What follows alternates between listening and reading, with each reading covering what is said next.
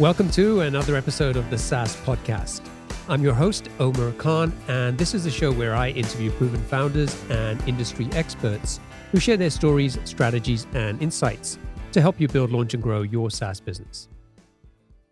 In this episode, I talked to Heather Staff, the co founder of Street Group, a UK based B2B SaaS company that's modernizing the real estate industry and the process of moving home. Heather and her co founder and brother, Tom, founded the business in 2016. When Tom realized how much manual work his father was doing to run his real estate agency in the UK, he decided to build a software solution. The only problem was that Tom didn't know how to code. So he bought a book to teach himself PHP and started figuring out how to build a solution. What Tom created for his dad was pretty basic, but it made a huge difference to the business and saved his father a ton of time. After seeing what Tom had built, Heather decided to join him and see if they could sell the product to other real estate agents in their area. Today, their business does over $9 million in annual recurring revenue, and they have a team of 85 people, and the business is 100% bootstrapped. In this interview, you'll learn how Heather and Tom went from zero to over 800K in monthly recurring revenue, some big mistakes they made along the way, what Heather would do differently if they were starting over today, and why they chose not to raise funding and bootstrap the business instead. So I hope you enjoy it. Heather, welcome to the show. Hi, thanks for having me. Do you have a favorite quote, something that inspires or motivates you or just gets you out of bed that you can share with us?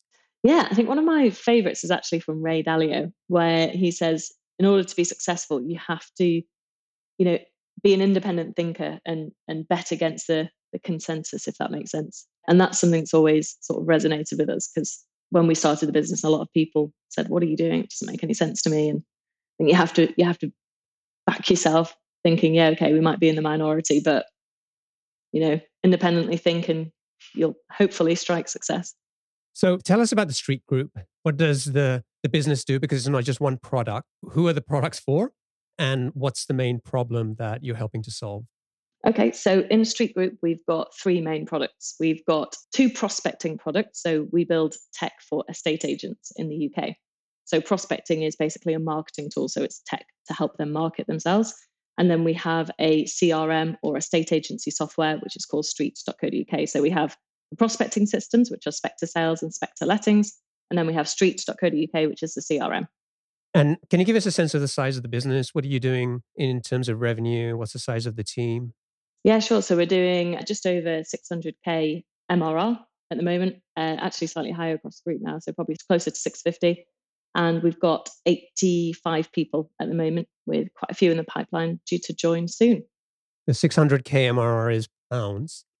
That's pounds, yeah. So let me just do my quick conversion. That's, that's about 800,000 in US dollars. The interesting thing is that you founded this business with your brother Tom, and you basically put no money into this to get started. So tell us about like how did you come up with the idea for this business and then how did you go about getting started? Okay, cool. So yeah, me and Tom are brother and sister. And I guess the first thing to say is that both of our parents had their own, and one of them still does have their own estate agency businesses. So we sort of grew up, uh, had our entire childhood surrounded by estate agents, basically, or real estate agents, you call them in the US.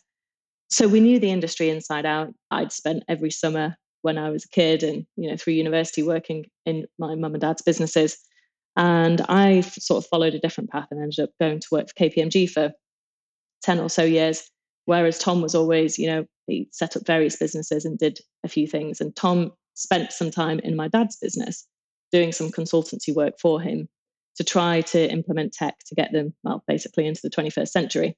And it's while he was there, he spotted something that they were doing manually, which was basically marketing in a very, very manual way to try to attract more business.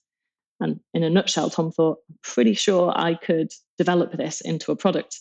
So he spent his evenings essentially teaching himself to code and built what is now Spectre, which is the prospecting tool. And uh, yeah, he built that tool himself in his evenings and one Christmas, I was home for Christmas and he showed me what he's built. And I thought, oh my God, that's brilliant. That's absolutely brilliant. It's going to save hours of somebody's time every day. And and I was like, yeah, can I can I come on board? I think this is going to be huge.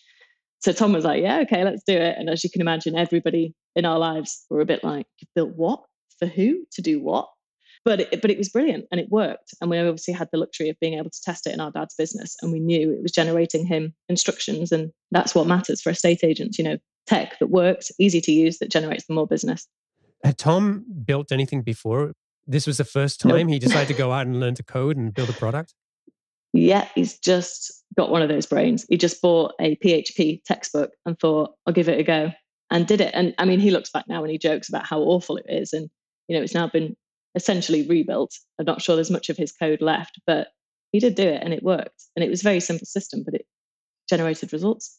How long did it take him to build that that first version of the product and what was the experience when he started using it with your dad's business was this like something that immediately I mean, if it automated what they were doing manually, there were some benefits there. But I'm trying mm-hmm. to figure out at what point did this become, oh, here's a tool for dad to run his business better, to wait a minute, there's a business opportunity here. I think he tested the concepts basically at the start using Excel and a few other things and thought, yeah, okay, I could actually automate some of this. Started building it, got it to to run and um, generated, it actually generates letters, the prospecting tool. The end product is letters and postcards. So he did that, it worked. And then as soon as he knew it worked for one agent, there was absolutely no reason why it's not going to work for every agent. So at that point, we sat down and we wrote physical letters. We just picked some agents in the northwest of England and wrote to them and said, "Look, we've we've developed this tool. We've tested it. We think it works. Would would you like to beta test a new product?" And an amazing amount, you know, proportion of those agents actually came back to us and said, "Yeah, we would. We'd be interested." And that was essentially the start. And then, yeah, looking back, it was, you know, version 1.1. It wasn't most sophisticated, but we quickly built on it and carried on building. And as with every tech product, what it looks like now is very different. But that was the version one, basically. Had either of you run a business before that? Tom had. Tom had run uh, an inventory business, which is related to the property industry. So he'd been doing that for a few years. And we both set up sort of little businesses whilst we were at university, but nothing particularly serious. So this was the first one where you know, it really took off. Now, most founders, when they build a product like this and they're thinking about how to go and get their initial customers, some of them are going to build a landing page and try to get Google Ads to drive some traffic there, or they're going to build an email list and try to do cold outreach or a whole bunch of other things. I think nearly all of them wouldn't think about doing direct mail and handwriting letters. So, why was it that that was the route that the two of you decided to take? Yeah, I think that's a fair question. Well, the first thing is it was a new product in a new category. So it wasn't like estate agents were Googling, how do I automate this? Or they were doing it very manually. They literally, most agents back in the day used to have people who would drive around the streets and they would spot state agency for sale boards and they would write down the address and then they would manually market to those properties, which probably wasn't great for the environment either, but that's what they were doing.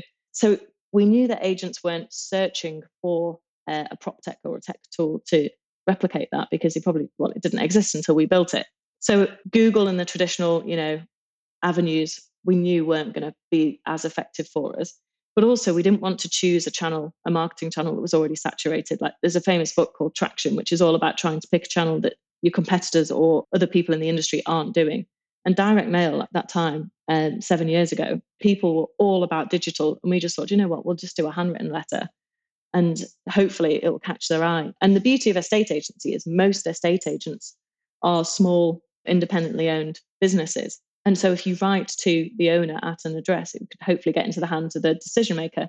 And that's exactly what it did. And we just spent hours and hours into the night, you know, handwriting these letters and sending them. And then once we knew we got the response rate that we were hoping for, then we, I remember it was a massive decision for us to try and uh, buy an envelope stuffing machine which we called the Dragon. And we found one on eBay. we went and we picked it up from somewhere like two hours away, drove it back, and that was the first big purchase we made. But it enabled us then to send out a lot more letters. And we were getting, you know, around a five percent response rate, which, if you think about the cost of a letter, it's barely anything. So we just carried on doing it because it was working.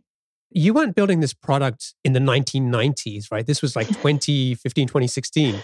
So why yeah. do you think this was still a market opportunity like why hadn't anybody gone out there and tried to solve this problem before i mean obviously i don't know what the right answer to this is but what's your your opinion on this My view is that the estate agency industry as a whole had been a little bit neglected from a technology point of view because you don't get a lot of agents. The, the crossover in skill set between estate agent and uh, developer is actually pretty rare.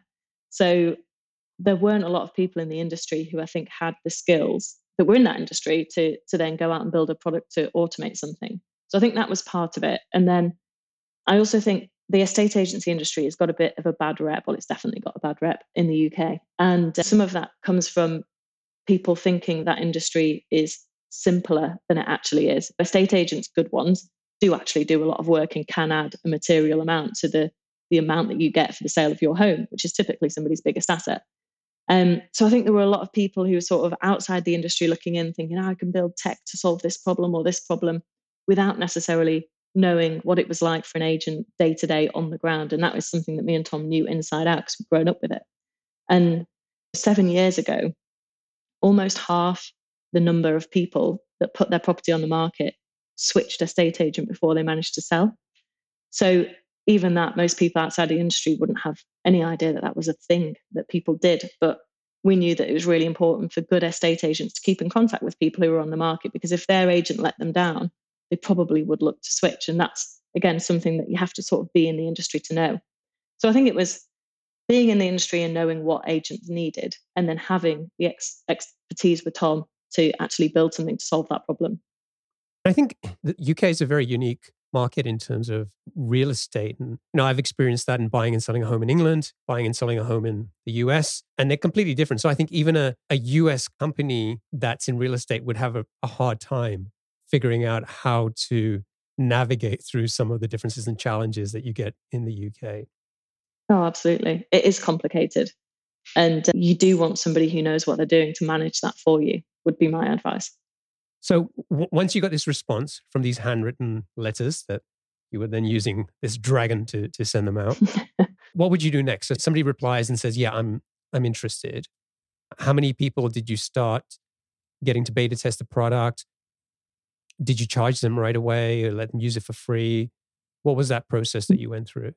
No, we charged them straight away, and we were actually really expensive because what we did, so we went out and the, the first few we met them face to face and we sat down with them because they were all near where we were based at the time. So we sat down and we showed them the product, and then you could visibly see them getting excited about it. And you'd walk out, and I remember the first one I ever did uh, was actually in London, and I walked out, and I'd n- never felt so happy. And, you know, when you build something and somebody's excited looking at it. And I remember meeting a friend in the pub, and I was like, I can't believe it! They absolutely loved it. He just signed it off. So we knew we were onto something from the reaction of the agent seeing it. And then we used a strategy of being exclusive to one agent in one agent per area, basically. So if you were that agent and you saw Spectre, you could secure your area straight away if you signed up and started paying straight away. And because we were bootstrapped, that was incredibly important because A, we were able to charge a premium price. B, the sales cycle was incredibly short. You know, they would hear about it, they'd see a demo same day and they could be paying an hour later. And that is typically what they would do. And some of them would land grab. They'd be like, oh, well, I'm planning on opening a branch in the next town, so I'm going to get that as well. And so that just fueled this huge growth for us, which came with its problems further down the line. But that's how we grew initially, basically getting in contact with agents via direct mail. And then a lot of it came from word of mouth. So you know, go out, and we were exclusive. So one agent would say to another agent in a non competing area, Oh my God, you need to have a look at this because you want to secure your area before somebody else does. So that word of mouth actually spread pretty quickly. How much were you charging them? So we charged back in the day £39 per postcode sector per month. And a postcode sector is a small subsector of a postcode. So a typical agent would have probably 10 or more sectors. So you'd be looking at 390 ish pounds a month for them to secure their area. And that was seven years ago. Got it. This sounds like a very low tech operation. And I, I love that because in, in this business of building products and software, we have this, a, a lot of founders have this tendency to overcomplicate things. And the hand letter approach is great. But then when it came to actually getting payments, how are you doing that? Well, yeah, I guess in one way you could say we were low tech with our marketing, but in everything else, we employed every bit of tech you can imagine. So we automated everything we could from a back office point of view. We obviously used things like Xero. We from day dot we integrated with GoCardless, so everything was paid by direct debit. So when the agents signed up, they signed up to a direct debit. The payment was taken automatically. They paid monthly in advance, which again, from a bootstrapping point of view, funded everything because payment in advance meant we could fund the growth.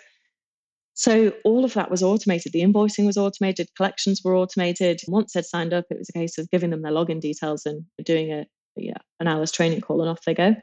So and then we used as much tech as we possibly could in the background. So yeah, everything we could to make sure that we had as few people as possible and we relied more and more on tech as we grew. How long did it take you to get to your first 10 customers? Probably about two or three months, I would say, maybe two months. That's a pretty strong signal that you're onto something there. One of the first ones was a huge agent actually that has 16 branches and they're still a client today. And um, we'll never forget that because he took a massive gamble on us for such a big company. So we've, we've tried to look after him ever since. Okay. So you got to your 10 customers. You've been taking this manual approach with your marketing. The product's clearly resonating with people. You're getting a good response rate. Did you just keep doing more of the same to get to 50, 100 customers? Was it as straightforward as what you experienced with the first 10? What did that trajectory look like as you went beyond the first 10 customers? We carried on doing direct mail. We always have. We still do to this day, but we did branch out into different things. Um, so we started doing industry e shots through the industry press. We went to the trade shows and exhibited, and we went for very, very different type of branding than every other company at the time. So we really stood out. We were dark branding with well, we called Spectre, which was before the James Bond film, but people associated that. I don't know if it's a good or a bad thing. We did get a cease and desist letter from um, MGM at one point. Wow. Thank, yeah, thankfully we won that. So it is our really? trademark wow. now. Yeah. Awesome. Yeah, only because uh, here's a tip: we had business insurance that covered uh, our legal fees to fight that. So thankfully we were covered and we fought it and we won. So yeah, we can use Spectre. But yeah, so we did the usual thing. So trade shows, industry e-shots, cold emailing, cold calling, not that much cold calling to be honest, but we did a bit of it. I walked into some branches sometimes and just said, Hey, can I talk to you about a product we've built? And that worked. So we did a little bit of everything. And then as we got a little bit more sophisticated, one of the most successful marketing campaigns we did was actually we sent boxes to agents' branches. And inside the box, it said the game has changed. And then there was a poker chip, and the poker chip had a unique number on. And we said, head to this and enter in your poker chip number. So they did. And then there was a bespoke page for them. Uh, and we'd linked it all up to the areas so they could see all this really great detailed data about properties on the market in their area and it's personal to them with their competitors and all this and it was just like and that worked really well. We got we used a marketing company actually who came up with us and came up with that idea for us and that did get an enormous response. So today you're doing what did we say about 800k us so over 9 million arr how long did it take you to get to your first million from when you launched the product? Good question. Probably a couple of years, I would say. We we had a I mean, we grew very, very quickly with the exclusivity and the premium price, but after about a year and a half, we reached saturation pretty quickly in terms of, oh, you know, it, it was inevitable and it funded the rapid growth and got us out there in the market. But there came a point where we were like, oh my God, we've now got competitors or copycats coming into the market. And we really are punishing ourselves here because we've limited our growth. So we had to make the really painful decision to get rid of the exclusivity, drop our prices, and communicate that to our clients, which obviously was not fun at the time, but had to be done. And we did it in the best way we could, gave them loads of advance warning, said this is how much your you know invoicing is going to come down. This is why we're doing it. And we were really transparent about it. We said there's other people coming into the market trying to do what we're doing. So the exclusivity that we're offering you is only really exclusivity with us where there are other products out there and explained everything and gave them enough warning as possible. And we only lost one client off the back of it. But that obviously meant that in that month, when that dropped, our MRR dropped significantly because we dropped our price by about 35%, I think 40% maybe. So we took a hit uh, on that month, but then obviously it grew very quickly after that going forward. So painful decision at the time, but best thing we ever did. So there are two issues that I heard there. One was this was effectively a new category when you started out. And mm-hmm. after a couple of years, you're seeing these copycat competitors coming through. Let's talk about that one just a little bit because some of these were like literally copycat competitors, Yeah. the first one we ever heard, I was actually out for a meal at the time, and one of our clients emailed me, and it was a really not nice email and said, I can't believe you're charging me for exclusivity where you've clearly rolled out another product and just changed the colors under a different name. So I was like, what are you talking about? Of course we wouldn't do that. And then he sent me the link to this website, and they had literally copied and pasted our, the wording from our website, the look and feel of our website, the screenshots of the software itself. It was laid out identically with the same menu items, literally wow. just different colors. Yeah. And it was one of those moments where you just like, oh my God, who is this? What are they doing? And we just went straight to the lawyers and we were like, is there anything we can do about this? And we got barrister involved and all sorts. So we desperately tried to fight it and we did get some victories. So she had to change um, her wording on the website and she had to change various things, but fundamentally she could carry on doing what she was doing. So that was the first time we were like, obviously, people now who are going to try and do the same thing. Yeah. Tell me a little bit about what you went through you know, emotionally when something like that happens, I think a lot of founders have this fear that what's going to happen with competitors. And especially if you're into a, a new market, a new opportunity, a new product category, it's inevitable that it's going to happen at some point. But when it happens, it's still not a very pleasant experience.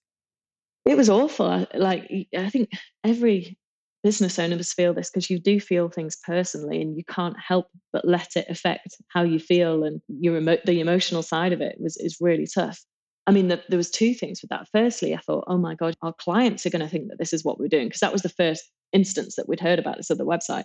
And i was thinking oh my god i really hope people don't think that is what we are doing and, and that we lack the integrity of, of actually doing that.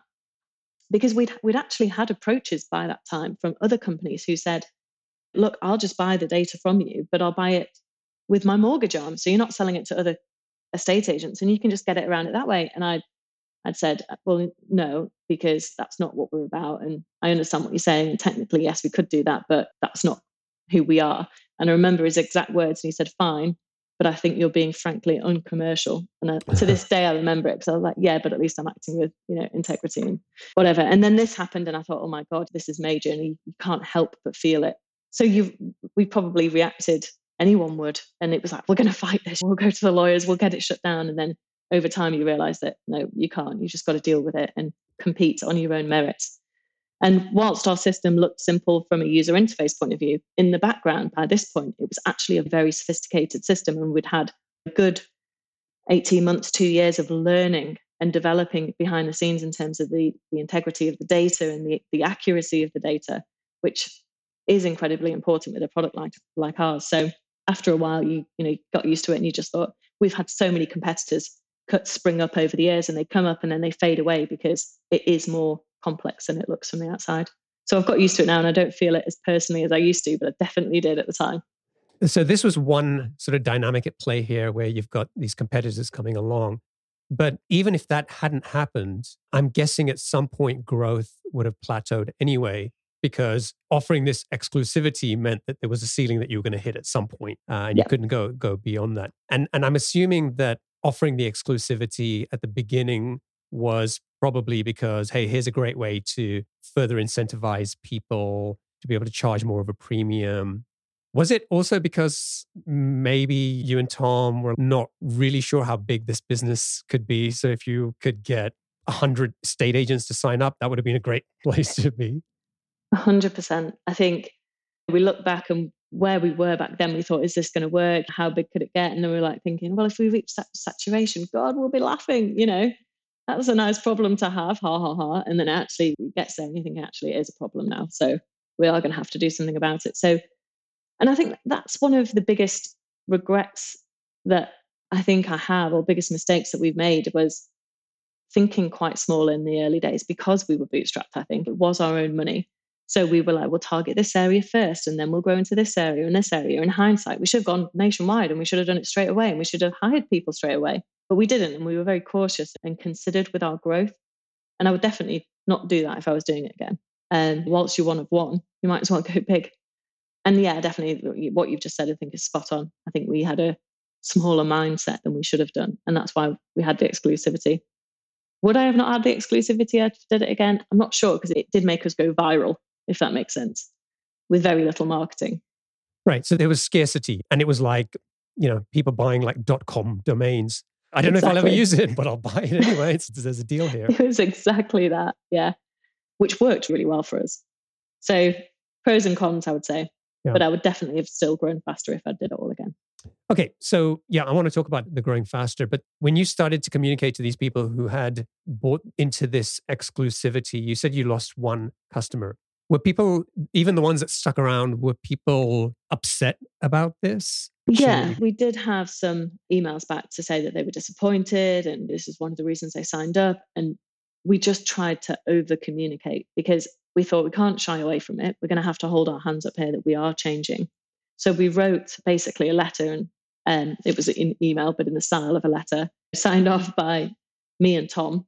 And we just tried to be as transparent as possible. This is why we're doing it. We're now, unfortunately, not the only product in the market, which was a risk in itself. Like we didn't really want to highlight that there were other products coming in, but that was the truth. We weren't an exclusive product anymore. But here's what we're going to do because our, our hand has been forced. We will reduce your price and uh, we hope you can understand. And we're giving you, I think it was three months warning. So if you don't want to continue with us, we totally understand and blah, blah, blah. And then there's only one, one client who really spies this dummy out. Okay. So let's go back to what you just said earlier about if I was doing this again, I would have done this a lot faster. Now, mm-hmm. you bootstrap this business, you've never raised any money, and you are pretty close to hitting eight figures in terms of 10 million ARR. What do you think you would have done differently to grow faster than you did? Because it doesn't seem to have hurt your business. I think in hindsight, we we opened or we left the door open for competitors to come in and enter the market because they were thinking, okay, here's this business, it's clearly doing well, but you know, they're not everywhere yet.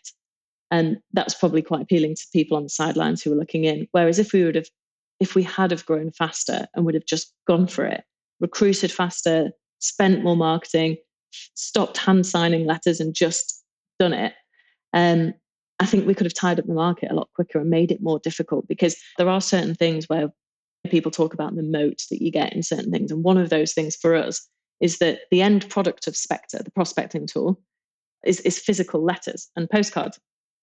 More letters and postcards that we send, the better the postage rates we get.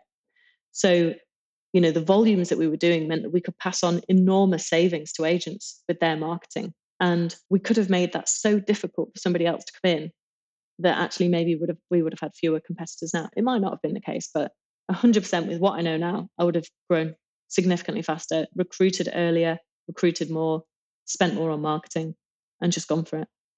But as you and I were talking about this before we started recording, in hindsight, that's a lot clearer. When you're in that situation and it's your own money, it's much harder to actually pull the trigger and, and do those things, right? That's exactly right. And I think there are there are obviously obviously benefits of bootstrapping in that we've retained all the equity, but that's the downside. When it's your own money, you think about things a lot more and you're a lot more cautious with what you do. And there are downsides to that as well. And, and it is that if there was somebody else's money there early doors, would we have been as cautious? Probably not. We would have just, you know, gone for it. So I think there are pros and cons, and that was that's the con of bootstrapping is that you are much more cautious, or we were. Why did you decide that you weren't going to raise any money? Because potentially the business is in a great place right now. Bringing in some VC funding could help fuel that growth even faster. And maybe you'd mm-hmm. look back in, in another five years' time and say, oh, maybe I should have, you know, grown faster. But but what's been the driver for you to stay as a as a self-funded business instead of going out and raising funding? I think the honest answer is that we've not had that need for the cash because of the way the business is structured, you know, monthly recurring revenue, paid in advance, high margins, particularly in the early days. We didn't need the cash. We, we weren't thinking, we weren't consciously thinking we're not growing fast enough, or, or we would be growing faster if we had more cash. So it was never something that we thought we need to do. It's not something that I'd say we'd never do. Um, it depends on, because obviously we've got Street as well now, which has got enormous potential. So I'm not saying we would never ever do it, but whilst we haven't had that burning platform, it isn't something that's been high priority for us. And the other thing is, we've got a great culture. And I'm not saying VCs or PE would change that, but there have been certain advantages to it just being me and Tom running the business in the way we want to run it. And there have been certain times where we've pivoted, we've changed direction really, really quickly. And that's definitely been an advantage for us. So, for example, that new competitor springing up on the scene and just and us deciding to get rid of the exclusivity Um, we were able to do it, make that decision within a day and implement it. Whereas I imagine if we had people that we need to sign off such a fundamental decision with, it would have taken a lot longer. And they might have said, absolutely not, don't do that. There have been other things as well, like in the middle of lockdown, we'd outgrown our office and we desperately needed to find an office that was big enough for us all. So we started looking around offices in Manchester, couldn't find anywhere. Eventually found somewhere and was looking at about 15 grand a month rent. Ended up having a conversation with the landlord who owns the building that we're in. And he basically said, Look, if you buy this building off me before March, because he thought there was going to be a big capital gains tax change coming in, he said, I'll give it you at a discounted rate. And we made what could turn out to be a really bad decision, but at the moment it feels like a brilliant decision to buy the building that we're in and refurbing it, plenty of space for us all, and paying less in the mortgage repayments than we would be if we'd have taken the building that we were going to in terms of rent. So, you know, things like that, we were able to just make quick decisions. Other things like we spent a long time last year building a freemium product and we were just about to roll it out and we thought, sorry, this was the year before last, and we were like, oh, property market's looking a bit weird. Let's just hold off. And then the property market in the UK has been, I think it's the same in the US, has been crazy for the last 12 months. And thank God we didn't make that decision. So there's just certain things that I think just being me and Tom, we've been able to make quick decisions, change direction if we needed to, buy buildings if we wanted to, that served us quite well. But that's not to say we wouldn't look to raise in the future. We may well do that. So we talked about the challenges of the competition and the copycats. And we also talked about how some of the difficulties you went through in terms of moving away from this exclusivity to help grow the business and be more competitive as the market changed. As a founder, what was one of the hardest parts of building this business and a business that's grown pretty rapidly? It was only a few years ago where you hadn't run a business before, and now you've got a team, you know, nearly 100 people. So there's been a lot of changes going on there. And what's what's been one of the biggest challenges for you over the last few years? we've touched on not growing fast enough. I think we've covered that. I think the other thing is I think we made mistakes along the way hiring for the tech experience or technical experience in, in growing the team where they where we prioritize that above whether there'd be a good cultural fit. And I, I guess everybody goes through this and you know maybe it's one of those things that you do have to sort of live through and make those mistakes to learn from it. But yeah picking the right people at early doors we got really really lucky uh, with some people but we made mistakes with others and then you have to you know go through the pain of undoing that. I think the emotional ups and downs for any founder is is always i mean the highs and the lows are amazing. Well, the highs are amazing. The lows, uh, you know, are painful when it's your own business and things like copycats coming up and competitors entering the market. You just have to get used to it. But you know, every time you do feel it a little bit. I'd say those are the hardest things. So, one other question in in terms of product strategy, we often hear, you know, founders focus the one thing, all of that stuff, and you guys decided we're going to build effectively three products so, one, like, why do that? Why not focus on one thing?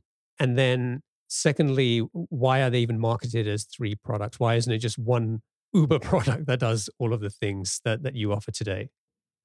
Yeah, I think that's a really valid question. And I think, truthfully, we have made mistakes with certain things here because Spectre grew and it grew really quickly. And the first product that we then started to, the second product we started to make with Spectre Letting. So the first product was all to do with sales market. And then one of our biggest clients, in fact, the biggest client we had at the time, and a very well known top end of the market estate agent, said to us, Why have you only built this for sales? We want it for our lettings team. And we, we feel like lettings is always like the forgotten child of estate agency. And we'll help you build it if you build it. So they forced our hand with that one because they offered us time with their director of lettings to shape what this product would look like. And so that's how the second product, Spectre Lettings, came into being.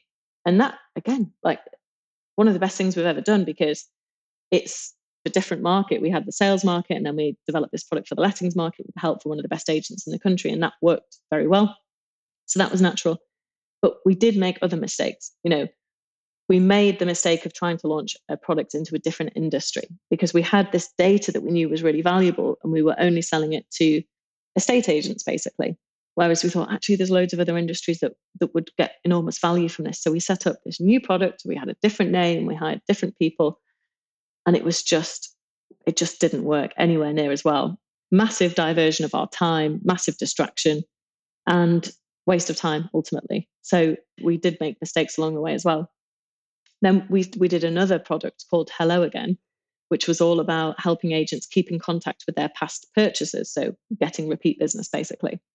Launched that, should have been massive. It was a brilliant product and it worked really, really well, but just didn't grow anywhere near as how we how we expected it to. So we then made the decision to move that product into Spectre Sales and just have it as a new feature in Spectre Sales. But again, if we'd have done that from the off, we'd have saved a lot of time, marketing effort, expense, admin, blah blah blah. So we did make mistakes. But then one of the biggest things that we basically in this industry, there's lots of little prop tech suppliers that have, you know, grown up in the last 10 years that are solving niche independent problems for estate agents. And Spectre is one of those things.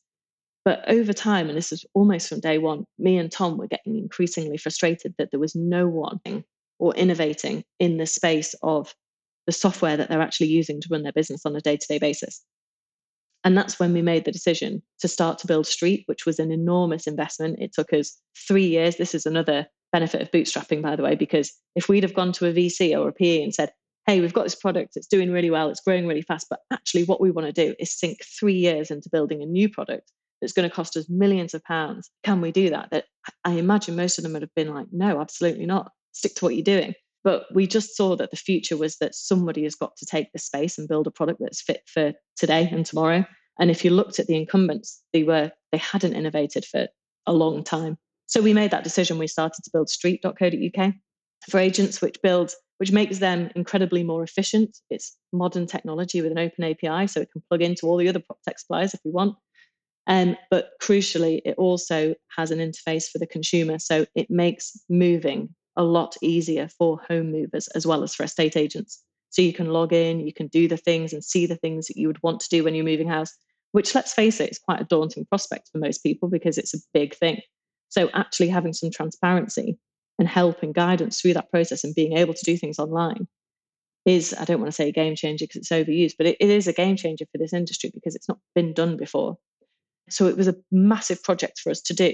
But naturally, we've launched it and it's gone down incredibly well. So that's growing really quickly. And the power of Street, the CRM and the property software with the marketing tool, Spectre, is, is amazing. It's like HubSpot, where you've got your CRM and your marketing in one tool, but it's this, but for estate agents and specifically for this industry.